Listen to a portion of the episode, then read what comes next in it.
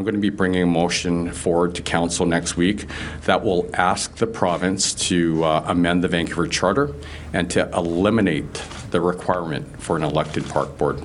That was Vancouver Mayor Ken Sim yesterday announcing what he is going to be doing and how he is getting the ball rolling when it comes to abolishing the park board at a future date. And he's actually going to join us on the show in about an hour from now to talk more about that. But right now, we are joined by Sarah Kirby-Yung, an A B C Vancouver City Councillor, also a former park board commissioner and park board chair. Sarah Kirby-Yung, thank you so much for taking the time this morning. Good morning, Jill, on a rainy Vancouver morning. Yes, it's supposed to be nicer tomorrow. The uh, the sun will come out. Uh, talk a, a little bit about this, if, if you can. From your, your point of view, this is a big move. It is something we know the mayor campaigned on initially, then said no, they were going to try to fix the park board. He came out yesterday saying he now uh, sees that it cannot be fixed. It is simply uh, too broken, and that's why this uh, move, this is what he is doing. Uh, fr- from your point of view, as both a councillor and a former commissioner and Chair, what are your thoughts on this? Well, it is a really big deal, and it's a big move. Uh, Vancouver has had an elected park board since the late eighteen hundreds, and so, yeah, I have a lot of emotion around this. Um, you know, first thinking about the idea, my first concern was the importance of the protection, permanent protection of parks and green space, and there's really stringent uh, measures that the mayor is proposing uh, to protect that, um, and I think that's what Vancouverites Uh, welcome. I've sat on both sides of the table, so I think I have a unique position. Um, and I think all park board commissioners are really passionate about it. You get really close to community because you're out at community centers and parks, um, but so are councillors. Um, and having sort of sat in both seats now, I can honestly say that I think that there is a lot of unnecessary uh, duplication from the perspective of the people that matter the most. And that's sort of stakeholders like event organizers and community center associations and Mobi Bikes and Little League clubs and all of these groups that we have heard from uh, that have felt frustrated with sort of duplication processes or the timelines that park board takes. And so I think it's really trying to, you know, put aside obviously the natural emotion that current sitting commissioners are feeling Um, and that people have around that, and looking at the structure and what's best for the city. Did you feel that way when you were a commissioner or the chair, that there were structural issues, that there was perhaps not the need for that elected body? I felt frustrated um, on the park board in the sense that we were still a creature of the city, and, and even though it's called an independent elected park board, we didn't have full independence. So you had to go to the city for your budget. Um, you maybe didn't have as big a voice at the table in terms of capital planning. And, you know, we've seen how important it is to renew our aging infrastructure. You know, the aquatic center is often referenced in terms of the side of the building, a lot of maintenance issues. But I felt I felt um, challenged or stymied that we couldn't be bolder and do more things because we were sort of like the child of, right? You, you don't have the same level of independence that you do as city council. You don't fully get to approve the budget, and you don't have the same ability to move projects forward. Um, you can be a great champion for the park, um, but it, I think I started to really acknowledge that. And then when you sit on the other side of the table and you're a city councillor, you have things like Mobi Bikes where they have, and you really see that you have to go to two different bodies and have two sets of contracts because you want to put your stations where people can dock their bikes. And you have to do that once and go to city council, and then you have to do that a second time and do a second contract and go to the park board. And there's just so many examples like that uh, that I think if people, you know, take a moment and sort of step back and think about it, um, it really makes a lot of sense. Do you have any idea what the cost savings will be? That was one of the reasons put out as well, that because of that redundancy, this is a way that the city can save money. Uh, th- there's uh, certainly difference of opinions on that, but do we have an idea on what kind of cost savings this could bring to taxpayers?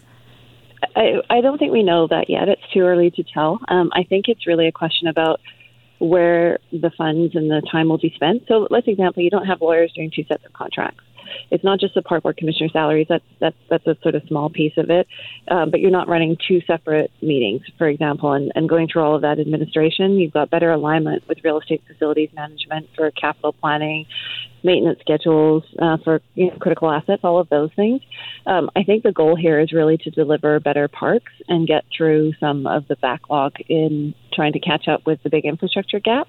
And so um, I'm looking at this as an opportunity to elevate the level of service for parks um, and fill some of those gaps that we've seen. When did you first find out that the mayor was going to be bringing forward this motion?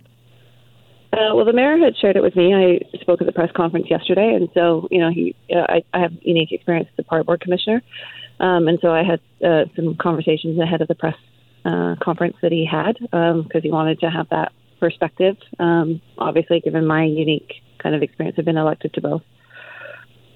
Uh, because some of the other uh, A B C uh, commissioners have said they felt kind of blindsided by this announcement and how quickly it came out. Um, and I, I, I'm not suggesting that that you, you are not genuine, but if you didn't agree with the mayor, you would be turfed from the party, wouldn't you? Uh, I think I've got a pretty strong track record of always speaking my mind. And I think that, you know, A B C and Ken do that when they took me on, and, and people know a lot of my positions on things. As I said at the press conference yesterday, I wouldn't be supporting this move. And I said that very clearly on the record, if it didn't include the permanent protection for the parks and the green space.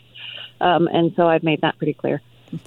Do you think this could potentially lead as well to more transparency, in that even right now we're seeing a, a large amount of trees in Stanley Park being removed because of moth infestations, but not a lot of information as to how that came about, what kind of discussions have taken place?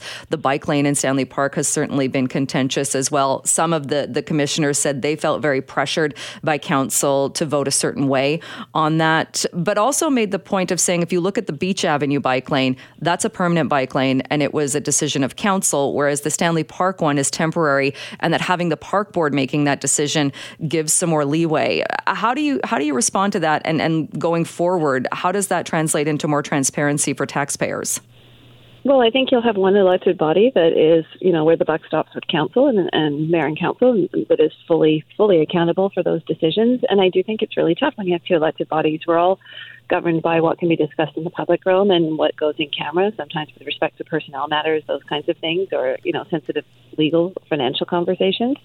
Um, and so we couldn't even talk to each other Um, when you sit on one side of the fence, because you're bound by in-camera, and you might be having in-camera discussions on the same thing. So if you think about that, that's really ludicrous when you're both uh, trying elected to support and try to work uh, for the betterment of amenities in the city of Vancouver. So um, I would also say with respect to transparency is that, you know, my understanding with respect to in-camera is that the mayor could have done this motion in-camera, because uh, you are talking about impacting people and commissioners, and um, uh, there's some legal considerations. We're changing the Vancouver Charter, and he didn't. He's bringing this motion forward in open council for transparency's sake, uh, so that we can have this dialogue and we have these kinds of conversations around, you know, has the time passed for Vancouver to have elected park board? I would say yes, um, but people have a chance to weigh in and, and offer their opinion, and that's part of the public debate.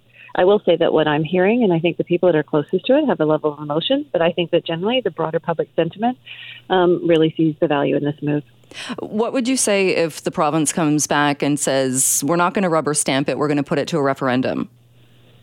Uh, I think that uh, Ken, uh, Mayor Sim has indicated that we've had very positive conversations with the province, and uh, I think we've seen a provincial government that really wants uh, municipalities to have the ability to move on issues, whether it's, you know, um, more kind of speed around housing or more effectiveness. So I think this would be really consistent with the approach that they've taken. And I think the conversations that the mayor's had have been really positive.